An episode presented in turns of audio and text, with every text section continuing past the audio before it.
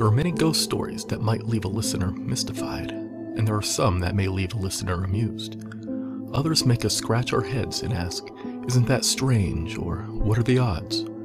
While many stories are easily debunked or explained by natural phenomena, other stories, such as the haunting of the Titus homestead in Luzerne County, seem to provide irrefutable evidence that the dead don't always stay in their graves.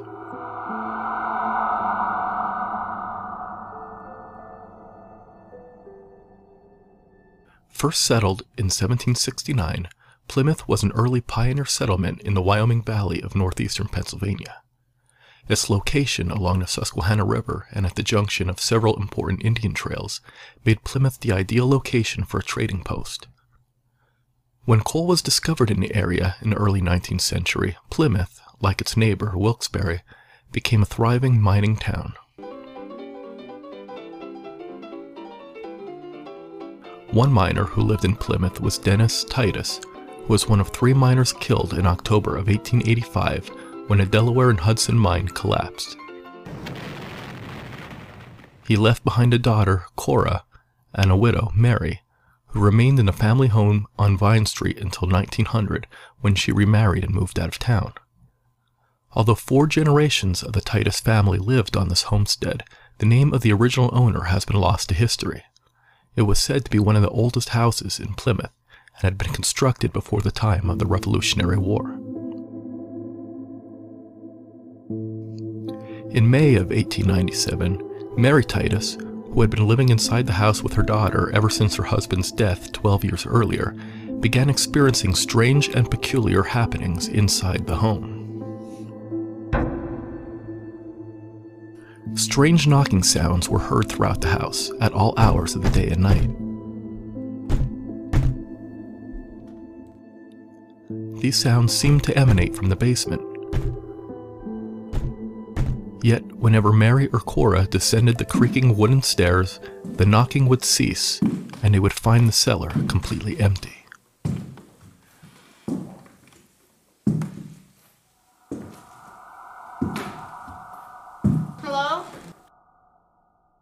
First, Mary attributed this knocking and pounding to some natural cause, like the settling of the house on its foundation.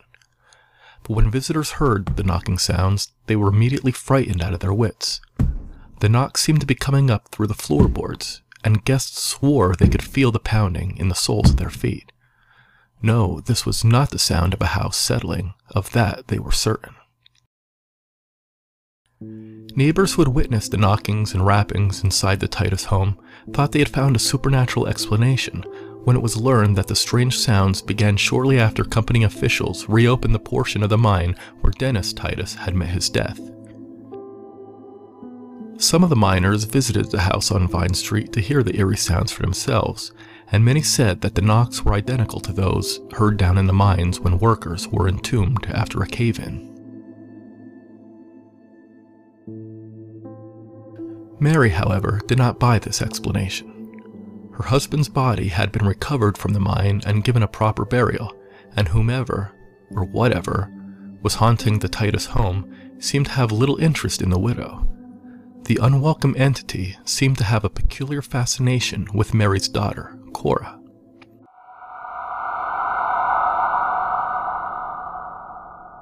It was reported that Cora had been subject to fits of hysterics ever since the knocking began, and had been afflicted by that terrible disease known as St. Vitus's dance, which causes the victims to twitch and jerk uncontrollably. Cora also claimed that she had seen the ghost, and it had followed her from room to room. Mary Titus, however, eventually came to believe that Cora's malady might actually explain the tapping noises. One day, while sitting at the kitchen table, there came the sudden sound of tapping beneath the floor. Mary noticed that the tapping sound had been created by the involuntary twitching of her daughter's foot. The mystery, it seemed, had a perfectly rational explanation. Today, we know that St. Vitus's dance is not caused by demonic possession or supernatural forces, but stems from a specific type of childhood bacterial infection. 80% of cases involve patients between the ages of 7 and 11, and it is exceedingly rare in persons over the age of 16. However, Cora was nearly 20 years of age when she first began experiencing these convulsions, and this would not explain why numerous witnesses heard knocking and pounding noises, even when Cora wasn't present.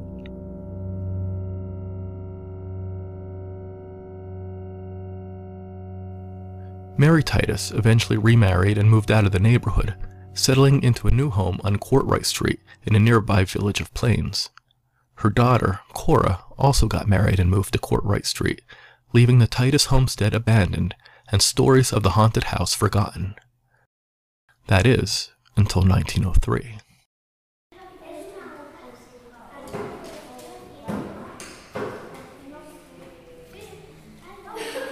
In March of that year, a group of young boys were playing inside the abandoned Titus home. They were digging holes in the dirt floor of the cellar when they noticed a chunk of wood sticking out of the ground by the building's foundation. Further digging revealed that it was a wooden box about three feet in length and one foot in width. With thoughts of buried treasure in their curious minds, the young boys pried open the lid and found a bundle of bones inside. Rather than being frightened, the youngsters were disappointed. One of the boys thought the relics might be worth something, so they gathered up several of the bones and approached a local junk dealer who gave the children a few pennies. The boys immediately ran off to buy candy. The junk man showed the bones to Dr. C. L. Ashley, who recognized one of the fragments as a piece of human breastbone. When authorities arrived on the scene, they found the bones to be so brittle they practically crumbled at the lightest touch. It was believed that the house had been built atop a long forgotten burial ground of a centuries old homestead. Dr. Ashley concluded that the bones were those of a male, most likely between the age of 15 and 50. But he also made another interesting discovery. Over the years, as the house settled, part of the foundation had settled upon the lid of the wooden box, causing it to break.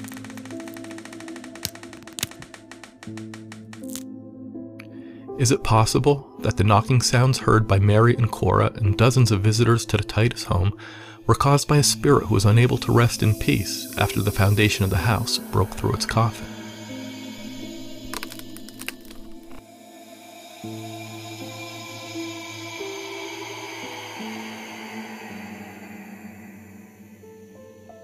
How else does one explain the coincidental timing of the settling of the house, the smashing of the coffin, and a subsequent deluge of mysterious knocking sounds that terrified friends and neighbors.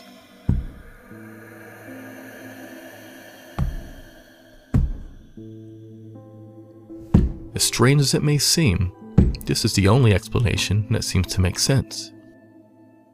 Obviously, four generations of the Titus family had no idea they were living on top of a gravesite, which rules out the possibility of a hoax and adds credibility to the haunting.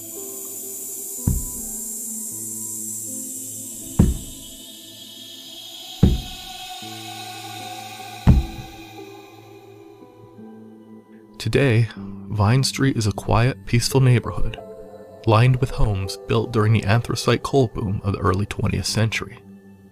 And it leads one to wonder were any of these homes built atop the bones of a long forgotten settler? For all anybody knows, there just might be somebody living in Plymouth right now who has a skeleton buried in their backyard or under the floorboards of their home.